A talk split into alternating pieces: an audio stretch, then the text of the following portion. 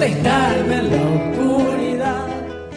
Los viernes de diecinueve a veinte, Estela Ivana Fraquelli Silva serán pecadoras de alma.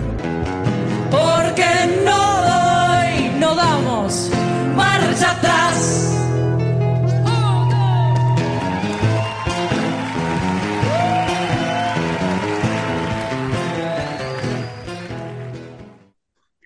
Buenas, buenas. Buenas, buenas. Somos Estela Fraquelli e Ivana Silva y les damos la bienvenida a una nueva emisión de Pecadoras de Alma, magazine radial sobre feminismos, disidencias y minorías, que se puede escuchar los días viernes a partir de las diecinueve horas por Radio Palabras del Alma, y a partir de ahora repite los jueves a las quince horas por F M Tincunaco ciento siete punto tres. Bien, estamos eh, muy, muy, muy felices de estar en esta radio comunitaria F M Tincunaco, que hace, que tiene una trayectoria de más de veinticinco años. Así que, bueno, les agradecemos mucho que nos hayan recibido. Y recordá también que está disponible en las plataformas Spotify y TuneIn para que lo escuches cuando quieras o cuando puedas. Exactamente. Tenemos para todos los gustos. Jueves, viernes o cuando quieras por las redes. Tenemos una música muy bonita que hemos elegido con mucho amor. Tenemos a Patricia Malanca. Y tenemos a una invitada que hace rato que no nos visitaba, pero hoy pudo, así que accedió a estar con nosotras, y es un placer para nosotras, como siempre, recibir a la profesora Laura Pineda. Ella es profesora de historia, pero nos habla de, a veces nos habla de historia, pero casi siempre nos habla de, sobre celiaquía, ¿sí? Así que ella nos va a contar un poco de qué se trata y qué, qué novedades nos trae hoy. Bueno, hoy les voy a hablar un poquito, vamos a, a charlar un poquito sobre la reglamentación de la ley de celiaquía y su importancia. Es muy importante todo esto. Así que bueno, vamos a charlar un poquito sobre eso. ¿Les parece bien? Me parece bárbaro. Es, es importantísimo este tema. Dale, te escuchamos nomás. Bueno, eh, vamos a empezar por recordar un poquito, porque si hablamos de celiaquía tenemos que recordar un poquito de qué se trata. Y, y es una enfermedad, les vuelvo a contar que es una enfermedad eh, autoinmune que daña el intestino delgado por la ingesta de gluten. ¿El gluten dónde los encontramos? Lo encontramos en el trigo, en la cebada, en la avena y en el centeno. Por eso que la etiquetita que vemos siempre en algunos productos, que es SINTAC, tiene que tener esa etiqueta los eh, productos para poder consumirlos, los celíacos, ¿sí? Porque el único tratamiento posible, es una enfermedad auto, autoinmune, como les decía, y el único tratamiento posible es la dieta, la dieta libre totalmente de gluten.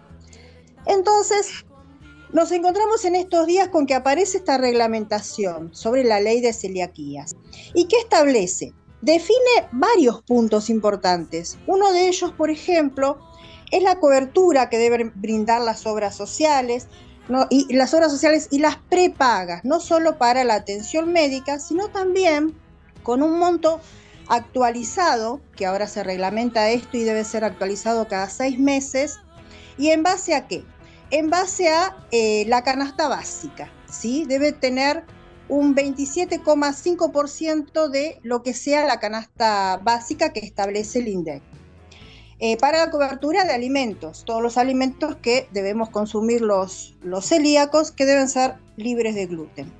Otro punto importante es eh, que establece las, las adecuaciones que deberán realizar las instituciones y establecimientos para poder ofrecer un menú SINTAC, un menú SINTAC seguro. ¿Qué significa esto de seguro? Que sea producido, que sea elaborado en un lugar donde esté certificado, esté aprobado para poder elaborar ese tipo de alimentos y que no tenga ningún tipo de contaminación con otros alimentos que sí contienen gluten.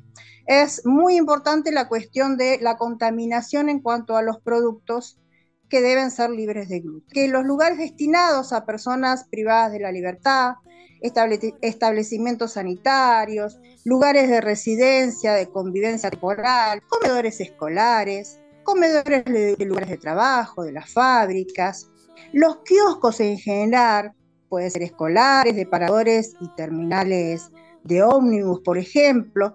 En los kioscos por lo menos tiene que haber una opción libre de gluten.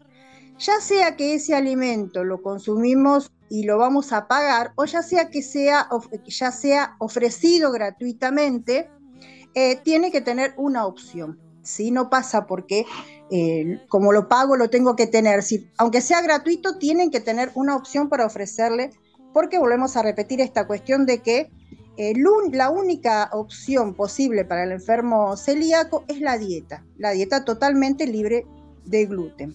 Esos lugares, como les decía, eh, deben eh, provenir de un lugar de elaboración habilitado para tal fin. En el caso de los kioscos serían productos con el sello SINTAC.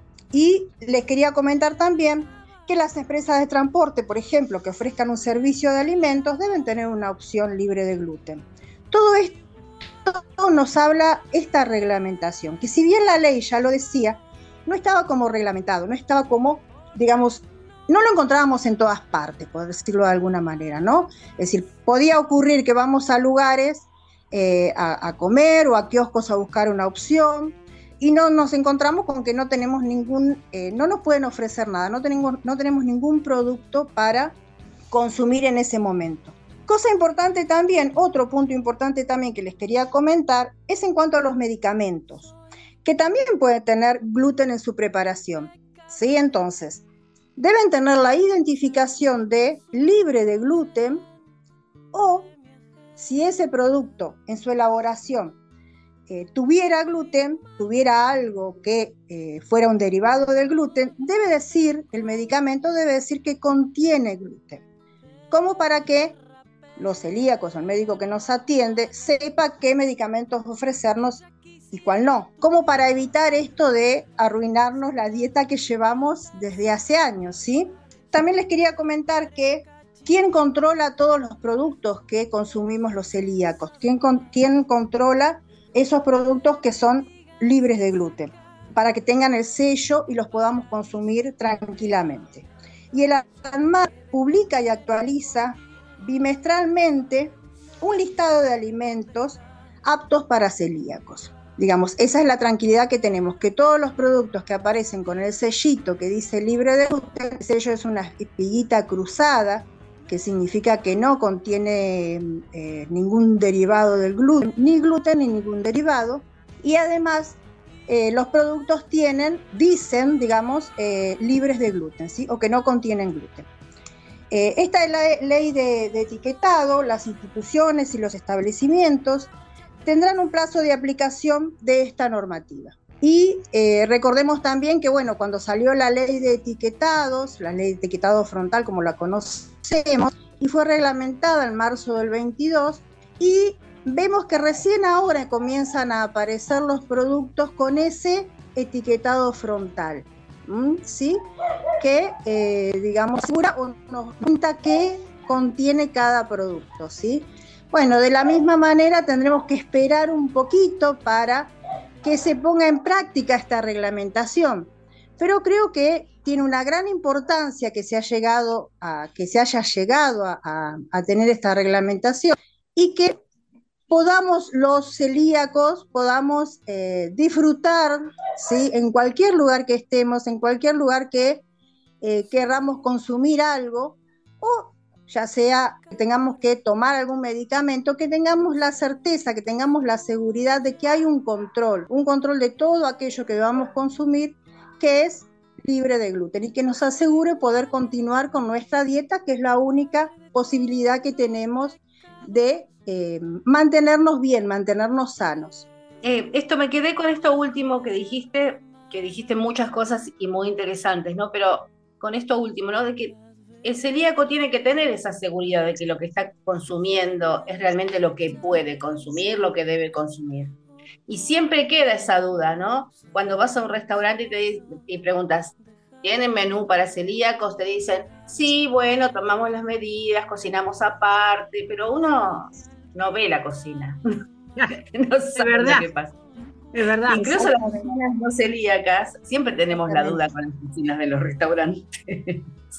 No sabemos lo que pasa. No, claro, en, en tanto de los de lo, bueno, de los grupitos que estaba, eh, que pertenezco por ser celíaca de tantos grupos, comentaban esto, ¿no es cierto?, de que eh, siempre eh, queda lugar a la excusa de que, bueno, pero tendría que tener dos cocinas para poder ofrecer la seguridad de un producto totalmente libre de gluten. Tendría que Eh, tendría que, tendría que, un montón de cosas, ¿no? Como eh, obstáculos para ofrecernos eso. Pero sabemos que eh, si existe la voluntad, la buena voluntad, eh, y lo hemos comprobado, eh, existen lugares donde, por ejemplo, restaurantes, donde eh, adquieren productos totalmente envasados y cerrados, que el único que lo toca es el, el que lo va a consumir, ¿sí? Y es la oferta que tienen para cuando pedimos algo, un menú libre de gluten. Es Son cierto, esos productos cerrados, ¿no? Claro, que lo fabrican en cocinas eh, que tienen todo el medio controlado y llega al restaurante herméticamente cerrado. Entonces el restaurante nada más lo, lo calienta y, y, y el que lo abre es la persona que, que lo va a consumir. La persona que lo va a consumir, exactamente. Me parece una buena opción. Y sí, que no, no pasa en todas partes eso. Posibilidad. De tener dos cocinas me parece una cosa que no, no imposible, porque eh, hay muchos, muchas personas con enfermedad celíaca, pero no son tantas como para justificar el gasto que significa. Eso también se entiende, que en un restaurante tengan dos cocinas y una prácticamente con poco uso, ¿no? Pero eh, la otra opción que vos decís es muy viable, lo hemos visto, hemos pedido y vi tu cara de sorpresa cuando te llegaron con Ay, la... Sí. ¡Qué felicidad! Con la hermética, claro, porque esa es la seguridad y el, y el símbolo, no es el sellito. Sí, sí. Es la seguridad que uno tiene. Bien, sí. Laura, muchísimas gracias. Esperemos que esta ley se ponga eh, en vigencia pronto, porque viste que acá está mucho... A, mucho tiempo para acomodarse a todos, menos, menos a los usuarios. Todos tienen mucho tiempo para acomodarse. Uno cuando sí. viene a un punto tiene que pagar enseguida, no tiene prórroga. Uno cuando tiene eh, que, que cumplir un, un reglamento lo tiene que cumplir enseguida. En cambio los empresarios suelen tener como ciertos beneficios en estas otras sociedad. Opciones. Claro. Bien, vamos a escuchar una, una canción, Estela. ¿Qué canción nos puede cantar la hermosa Patricia Malanca? Después le voy a hablar de Patricia Malanca. ¿Qué canción nos puede cantar? Y vamos a empezar con la primera, Historia de la silla, aquella que cantaba Silvio. Aquella, tal cual.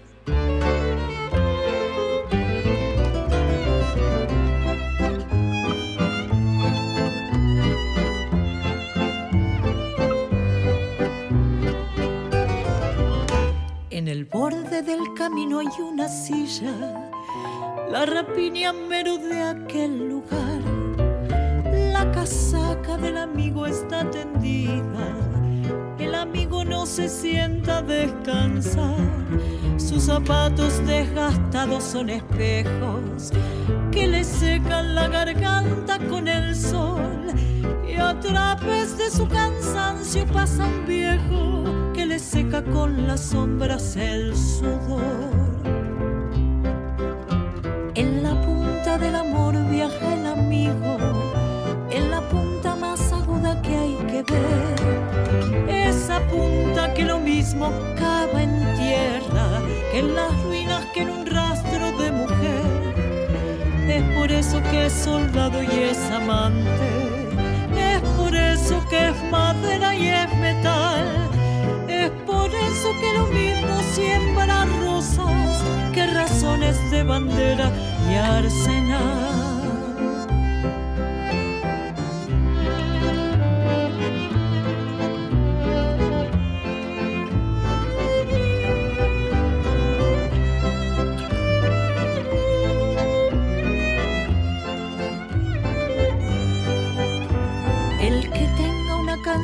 Tendrá tormentas, el que tenga compañía soledad, el que siga buen camino tendrá sillas peligrosas que le inviten a parar.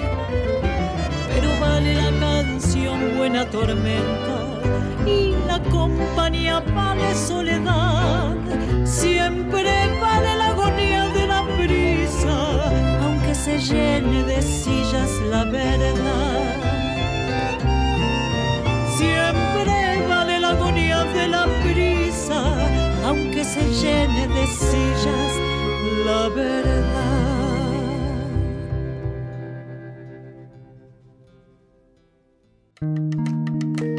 Donde existe una necesidad, existe un derecho. Un derecho. Pecadoras de alma. ¿Quién nos quita lo bailado? En los años sesenta, la niña Ruby Bridges, de seis años, que vivía en el estado de Luisiana, en una escuela de la ciudad de Nueva Orleans, tenía que comenzar primer grado, lo que sería comenzar la escuela primaria. Pero se encontró, ella y su familia, con la dificultad de que ni los maestros de la escuela, ni los padres de los compañeros de aula, querían compartir el aula con esta niña que era afrodescendiente. Solamente una maestra de la escuela dijo que ella le iba a enseñar a Ruby a leer y escribir. Eh, ante este...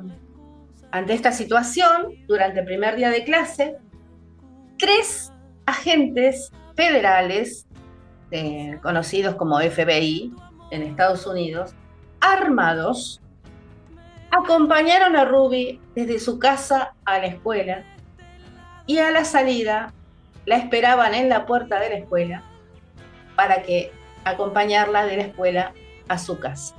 La niña fue justo de seis años, imagínate, pequeñita, ¿no? Su altura. Sí. Sus útiles en un portafolio, porque en esa época se usaban los portafolios. Iba caminando, rodeada por tres eh, personas, tres hombres del F B I armados, caminando por la calle, una cosa terrible.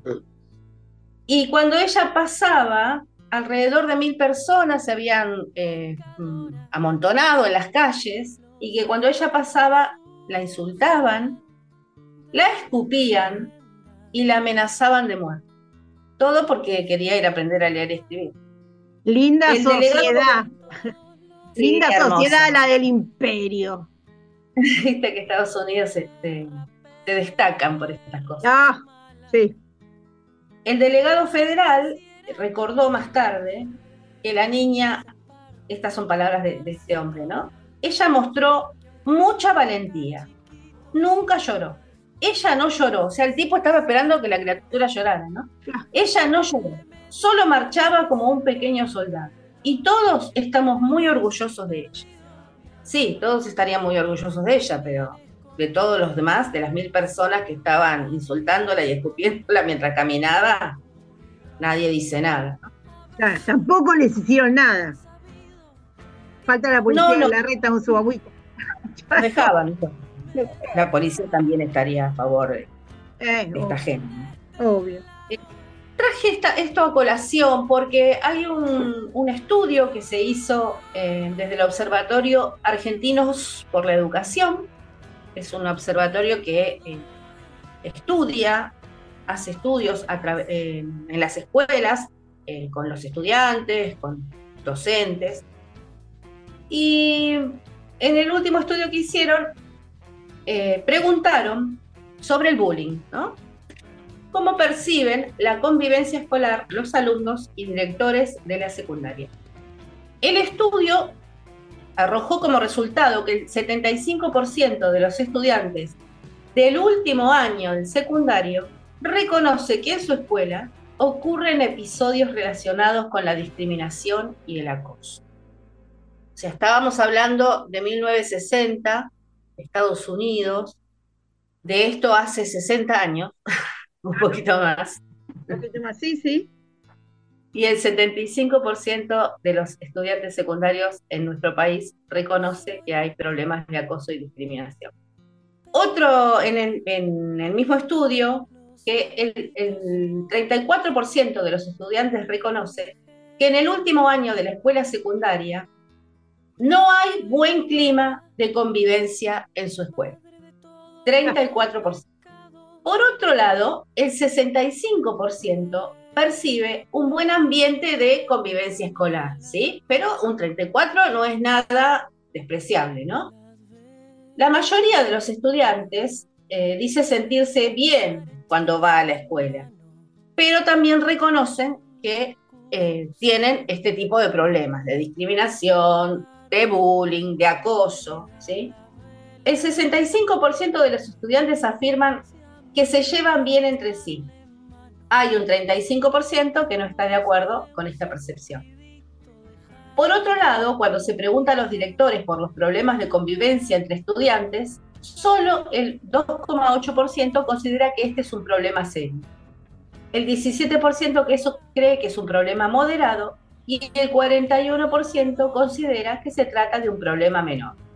Sin embargo, si le preguntamos, si les preguntan, perdón, a los alumnos por el clima de, de convivencia escolar en distintas provincias, las tres jurisdicciones con mayor proporción de alumnos que perciben dificultades son Jujuy, La Rioja y Catamarca. Que de hecho, fíjate que son las provincias donde generalmente escuchamos que una adolescente embarazada o una niña violada eh, pidió que le hicieran eh, la interrupción en la, la I V E, ¿no? Que le aplicaran la I V E y, y no las dejan. Las dejan eh, no. Que las escuelas están como muy dominadas por las doctrinas religiosas, ¿no? Son También. justamente este tipo de provincias. Bueno, mientras que eh, tienen menos dificultades, pero tienen dificultades de convivencia, las provincias de La Pampa, Misiones y la Ciudad Autónoma de Buenos Aires. Creo que un poco hemos avanzado, pero no todo lo que se esperaría a lo largo de sesenta años. Así que eh, vamos a ver si, si seguimos machacando con este tema y, y nos ponemos a, a mejorar la convivencia entre los más jóvenes en las escuelas. Bueno, vamos a escuchar otra vez a Patricia Malanca en un segundo tema. Este tema es Quien Fuera. Les va a traer algunos lindos recuerdos, este tema, a la gente más grande. Ay, Patricia Malanca. Sí, después nos cuentan a nosotros. Patricia Malanca es una cancionista de tango y de música ciudadana y popular. Empezó solamente con tango, pero después fue ampliando su repertorio.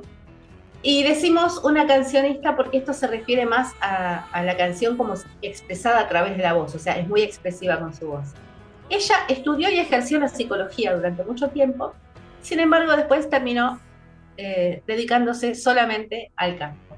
Viajó por el mundo, empezó en Buenos Aires, ella nació en Avellaneda, eh, pero estuvo en Valparaíso, en Singapur, en Nueva Zelanda, en Australia, incluso llegó a una gira por Japón. Bueno, su primer disco fue del dos mil trece, integró un trío llamado Muñecas Bravas y ella sin dudas es una muñeca brava contemporánea que lucha por el lugar de la dignidad femenina, que sea un lugar igualitario con perspectiva de género. Y de eso se tratan sus temas. Bueno, ahora vamos a escuchar, como les dije, Quien Fuera.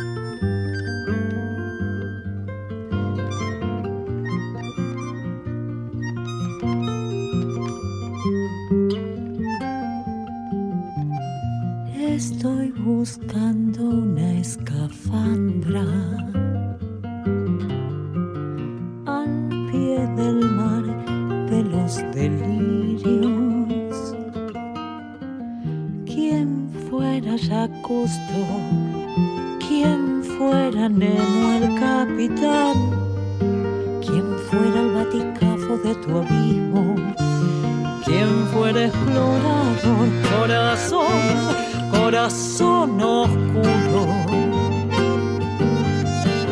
corazón, corazón con muros, corazón que se esconde, corazón que está donde corazón, corazón en fuga, herido de dudas de amor.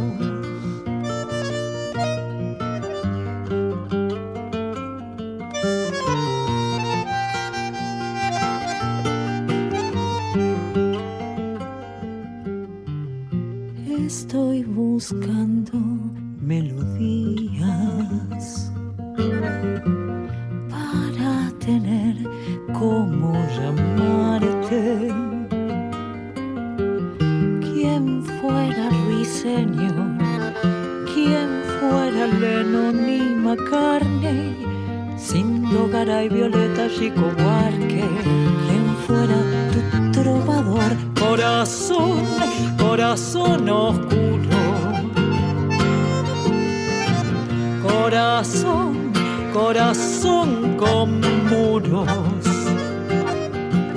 corazón que se esconde, corazón que está donde corazón, corazón en fuga, herido de dudas de amor.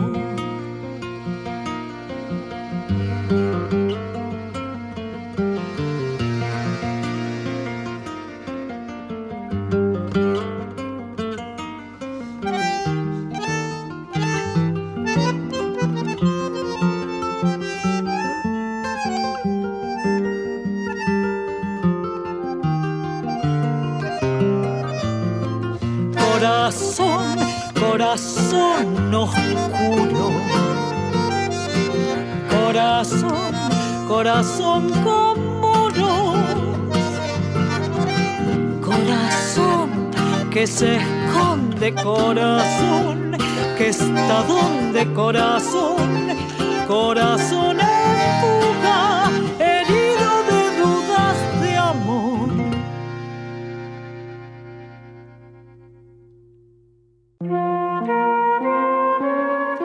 Cantamos sin miedo, pedimos justicia. Pedimos justicia. No daremos paz hasta que haya justicia. Que resuene fuerte. Nos queremos vivas. Pecadoras de alma. No daremos paz hasta que haya justicia. Bueno, tuvimos ya dos bloques donde eh, la violencia anduvo ahí, anduvo en, en, en cada uno de esos bloques. Eh, ¿no? Violencia es que alguien que tiene, eh, sea celíaca no tenga dónde ir a comer y, y no tenga seguridad para su comida. También es violencia el bullying, también es violencia la discriminación, como hablaste vos, Ivana. Y yo quería hablar, en primer lugar, ¿recuerdan? Hablamos de la muerte de Emily Rodríguez, que era una, una chica export, que era la primera vez que yo escuchaba ese, esa... esa forma de nombrar, que era una modelo brasilera que se tiró del, del balcón de un señor este, empresario agrario como Francisco Sáenz Valiente. Resulta ser que lo dejaron libre por falta de mérito. ¿Qué cosa, no? La justicia dejando libre por falta de mérito a alguien de, de las empresas y socios de... De, de, de gente muy conocida como los Bullrich. A pesar de que este buen señor está libre, los fiscales, que no deben ser de Comodoro Pi, ellos apelaron esta falta de mérito, porque ellos creen que fue en un contexto sexualizado, y yo creo que sí, ¿no? Digo, ¿no? La chica se, se tiró desnuda, el tipo que estaba ahí, a ver... Era una escort, o sea, es claro. Una acompañante de todo servicio, ¿de, de, qué, de qué se asombran?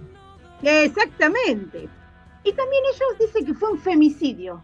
Mirá, estos jueces decidieron que no quedara todo así. Por eso digo que no debe ser de Comodoro Pi, porque Comodoro Pi sabemos todos que es un, está preparado para defender a este tipo de personas. Entonces ellos decidieron que sea un, un femicidio en concurso real con la facilitación de estupefacientes, eh, así como la del lugar para el consumo, porque a ver, no es que la chica iba con la droga dentro de, de, de su vestido, no, no, estaba ahí. Y bueno, pero por falta de mérito, porque el tipo se había defendido, eh, ordenaron liberar al empresario, y él siguió su vida feliz y contento, creo yo. Capaz que no tan feliz, no tan contento, porque en realidad lo que quería contar es que esa eh, resolución impugnada eh, se dirige a cuestionar una resolución que valoró erróneamente la prueba existente en un caso de grave violencia contra la mujer. Y sí es un femicidio, aunque la chica haya ido por sus propios medios, aunque la chica trabajara de escort. O, o, entonces no puede ser que porque haya un señor con un apellido distinguido, quede libre, quede libre porque sí, ¿no? Y que los elementos probatorios fueron suficientes, porque en realidad no es que no fueron suficientes. De hecho, hay una señora del tercer piso que dice que ella miró para arriba y vio una chica en el sexto piso gritando que la querían matar, y después vio el torso de un señor que la agarraba y la tiraba para atrás. Eso fue lo que hizo también que volviera esta historia a, a ser nombrada ahí, terrible. Otra chica de otro piso dice que se dio cuenta que había una, una chica gritando cuando se volvió a agarrar el celular para llamar al nueve once, que quería avisar, vio pasar el cuerpo que caía cual película y le agarró un ataque de nervios, llamó a la policía, dijo se acaba de caer una, una chica al, al, al vacío. Bueno, que lo quería traer porque seguimos, seguimos luchando con la justicia y seguimos tratando de pelear estas causas que pareciera ser que si hay un señor con su, no, con ese, con su nombre conocido, eh, no importa, lo dejamos así. Bueno, y otro acto, otro acto, y esto ya más, eh, que no tiene que ver acá con, con Argentina, pero también es un acto de, de, de violencia contra las mujeres. En Irán vieron que si las, si las mujeres se quitan el velo, son castigadas. Bueno, hubieron dos actrices iraníes que fueron acusadas por el gobierno de iraní por publicar fotografías de ellas mismas infringiendo el código de vestimenta femenino del país. Eso lo hicieron apenas una semana después de anunciar medidas enérgicas contra este tipo de contraversiones que hicieron en el país. Que no fue bueno, no, no hace mucho, ¿eh? En mil novecientos setenta y nueve se reglamentó. La policía de Teherán remitió el caso contra Katayoun Riahi, supongo que se dirá así, y Pantea Baram, las acusaron de delito de quitarse el hijab en público y publicar fotos en internet. Yo todavía no lo puedo creer, que en este siglo seguir leyendo estas cosas. Si son procesadas, estas actrices podrían enfrentar multas o penas de prisión. La policía decidió comenzar a usar tecnología inteligente en lugares públicos para tomar estrictas medidas contra las mujeres que desafían este código de vestimenta obligatorio en Irán. Baram, de cincuenta y tres años, que es una de las actrices, hizo esas fotos, se volvieron virales, después de que posó sin velo en la proyección de una película. Así que fíjense, estaba haciendo una película, ni siquiera fue una protesta, estaba haciendo una película. Mientras que Riahi, de sesenta y un años, publicó varias fotos tomadas en lugares públicos de Teherán, en las que no llevaba el velo. Pero recuerdan que hace ya, no sé si fue el año pasado, el dieciséis de septiembre, ma, eh, mataron a una chica kurdo-iraní, Maya Amini, de veintidós años, por haber violado presuntamente esto de quitarse el velo. Y ahí las mujeres comenzaron a, a protestar, se generó una ola de protestas tras esta muerte. A partir de ahí, las autoridades dijeron que habían cerrado ciento cincuenta establecimientos comerciales cuyos empleados no cumplían con el código de vestimenta. ¿Hasta qué punto llega, no? Estas dos actrices han ganado varios premios en el Festival Internacional de Cine Fahr, que es el principal evento cinematográfico de Irán. Eh, Riahi fue liberada después bajo fianza, pero estuvo una semana detenida por publicar esas fotos en el Instagram. Inclusive, estas fotos también fueron en solidaridad con las protestas de Amini, en la que mostraba sin un pañuelo en la cabeza. Y Riahi fue la primera actriz iraní en publicar este tipo de imágenes en redes sociales en apoyo a esto que es sumamente ilógico. No sé, chicas, ustedes qué piensan, pero es sumamente ilógico que en siglo veintiuno, y la verdad que ya ahí creo que ya lo habíamos hablado, porque una vez habíamos hablado de Amini, ya ahí ya creo que no va ni lo ideológico, ni lo religioso, yo creo que es pura discriminación a las mujeres por ser mujeres. Ya ni siquiera me cabe la empatía de, de oh, bueno, su cultura, oh, bueno, religión. Claro, eso te iba a decir, porque viste que ahí están los defensores de las culturas y dicen, bueno, pero es la cultura de ellos. Bueno, pero a ver, cualquier cultura que te mate por no usar un pañuelo en la cabeza, y no, está, está mal. Tenemos que tener también un parámetro que sea una cosa lógica. Que si no, lo único que estamos haciendo es seguimos fomentando estas, estas actitudes violentas, estas acciones violentas contra determinados grupos, en este caso las mujeres, ¿no?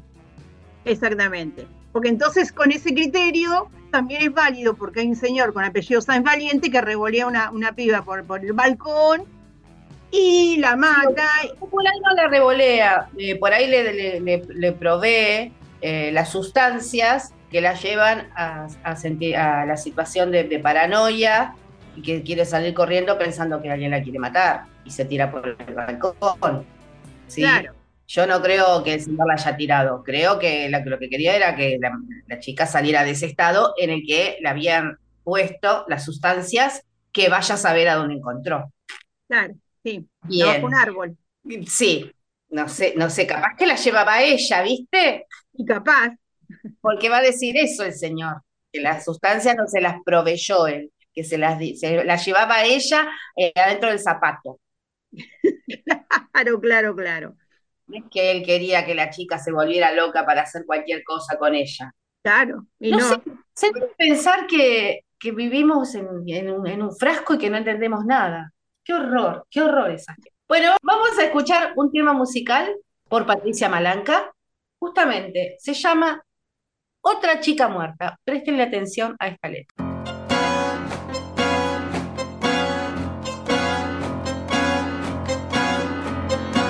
En los pueblos mansos de las siestas largas, aún más peligrosas que las noches malas, deseos calientes en calles peladas, se confunde el dulce con la muerte amarga de las chimeneas que ese olor arrastran. Suena una plegaria, no, no, no me mates, cuando el sol calcina la carne podrida. Se están enterrando a las chicas muertas.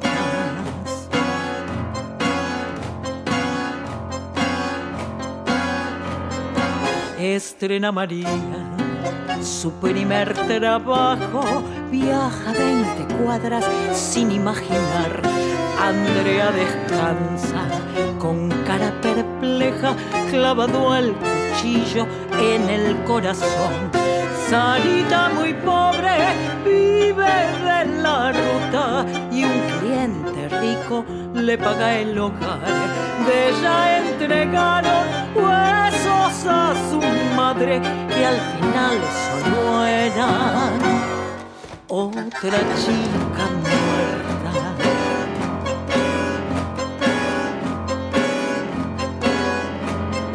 Hermanas sin madres buscan a videntes, siempre una matriz y un mismo patrón, como un mago viejo que le inyecta vida, buscando respuestas, cartas al tarot. Y yo que sabe, por casualidad, quiero ayudarlas con una canción. Sueño con salvarlas del entregador y que corran libres esas chicas muertas.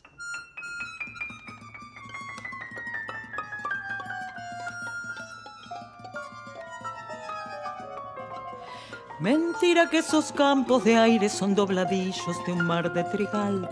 Mentira que es el sátiro o el hombre de la bolsa quien te vendrá a buscar. Nadie te lo dirá. Lo siniestro es familiar. En una represa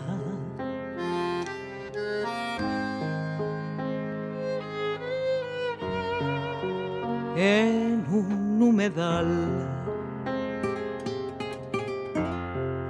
Se sacude y tiembla, trata de avanzar. Un junco del río es el que lo sabe y se queda ahogado de tanto gritar. Se retuerce al viento de desesperanza y perece mudo.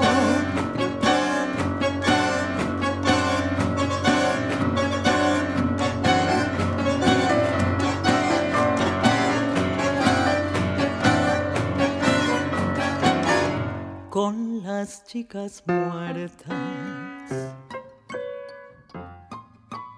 con las chicas muertas,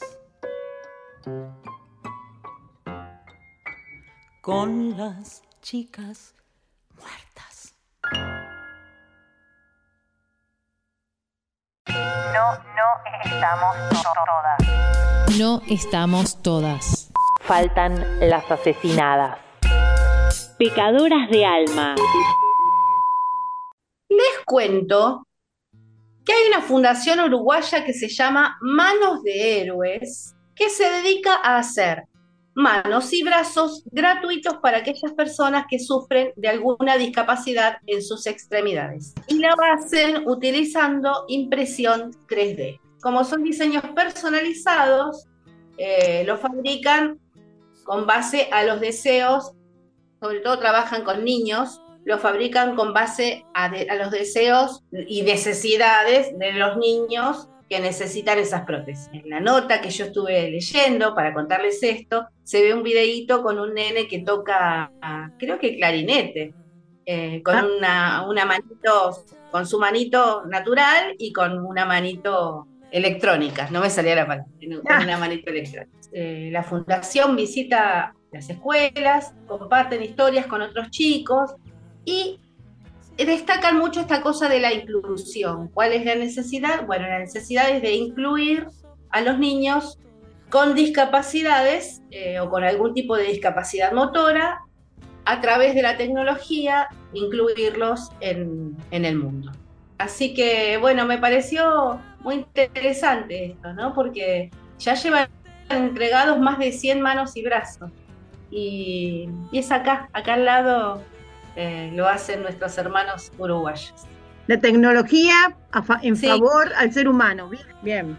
Tal cual, ¿sí? eh, que se usa para tanta pavada, ¿no? Últimamente, como, no sé, la inteligencia artificial puede ser utilizada también para cosas eh, que nos beneficien como humanos y que nos hagan crecer como personas. Bueno, otra, de, eh, otra noticia que tiene que ver con ciencia. En esta vez, esta vez no con tecnología, pero sí con ciencia. Unos científicos de Harvard se unieron con unos científicos de la Universidad de Tel Aviv y, para hacer un estudio, y descubrieron que las plantas que atraviesan situaciones de estrés, como puede ser que les falte el agua o que les corten los tallos, producen una cantidad de sonidos. Mientras que las plantas que están bien hidratadas, eh, que no, no, no sufren mmm, poda ni nada, ni, ni, ni ningún tipo de alteración, eh, son más silenciosas. Las estresadas producen alrededor de cuarenta sonidos por hora, mientras que las plantas que no están estresadas solo producen un sonido por hora. El estudio determinó que las ondas sonoras procedían de una planta de tomate que tenían ahí en, en custodia, una de tabaco, una planta de tabaco, y también de los cactus. Así como los ven a los cactus que parecen, viste, tan fuertes, tan resistentes, ustedes que los andan pasando de maceta en maceta, que los cortan para hacer hijitos y que crezcan otras plantas, ustedes que dicen, ah, me voy a comer este rico tomate, cada vez que le arrancás el tomate a la planta, la planta se queja. Y se, mira, es tan buena la planta que se queja en un nivel vibracional de sonido que es imperceptible por el oído humano. Mirá, estoy viendo wow, la cara de Laura, sufrimiento. Quiero saber qué te pasa, Laura, con esto. Yo te cuento esto, a vos que sos eh, tan amante de las plantas, que tenés un jardín precioso. ¿Qué te pasa cuando yo te digo esto? No, no, me sentí muy culpable cuando me dijiste de los cactus. Pobre mis cactus, dije, todos los que los hago sufrir. Es terrible, pobrecitos. Voy a tener en cuenta todo lo que me contaste. Y encima los son que no se quejan en voz alta, o sea... No. Es, eh, se quejan como para que no los escuches en un, en un nivel vibracional eh, eh, suboído humano. Son tan buenas las plantas. Menos mal que no logramos escucharlos, porque las cosas que me dirían, pobrecitos. ¿Te das cuenta? Estos investigadores utilizaron unos micrófonos para grabar las plantas sanas y las plantas estresadas, eh, y los métodos que utilizaron para estresar, porque en realidad las estresaron a propósito a las pobres plantitas, ah, fueron secar a la gente, secarlas, cortarlas con tijeras, y ahí emitieron sonidos diferentes. Si no les dan agua, emiten un tipo de sonido, si las cortan con tijeras, otro tipo de sonido.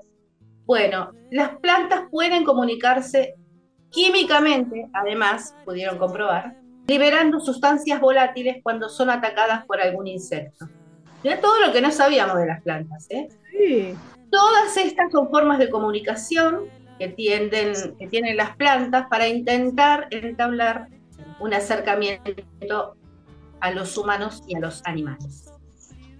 Algunos mamíferos y algunos insectos pueden captar estos sonidos que nosotros no, que hacen las plantas y que nosotros no.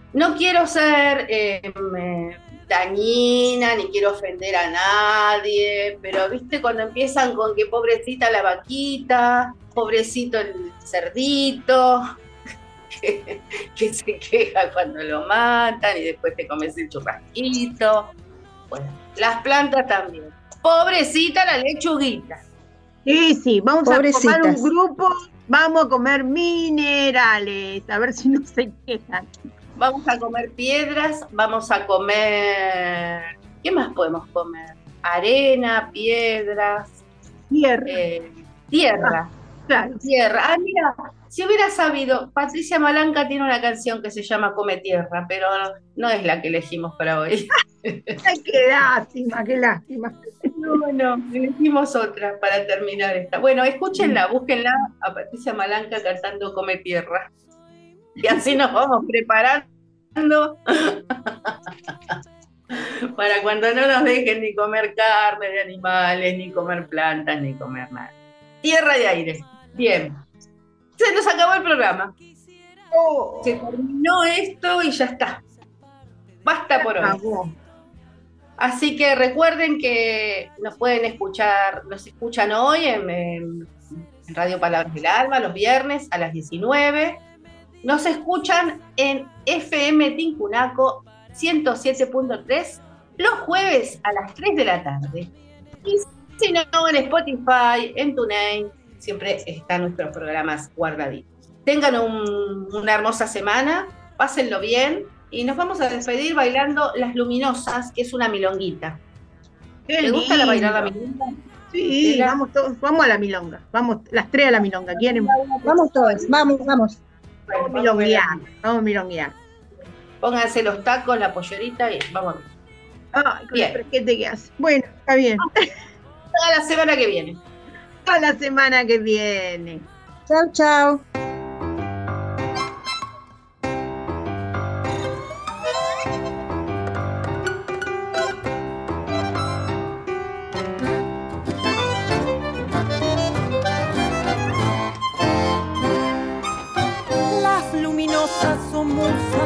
Que fabrican las leyendas, tumultos del tiempo humano, que son minutos apenas enjambres de cuerpo joven, que vienen de los sesenta, infectan a fans y groupies, nadie debe darse cuenta.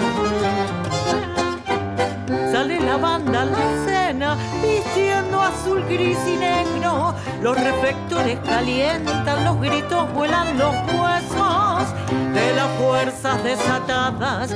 Algo que se mueve empieza, un mito nace esta noche, al morir la última estrella.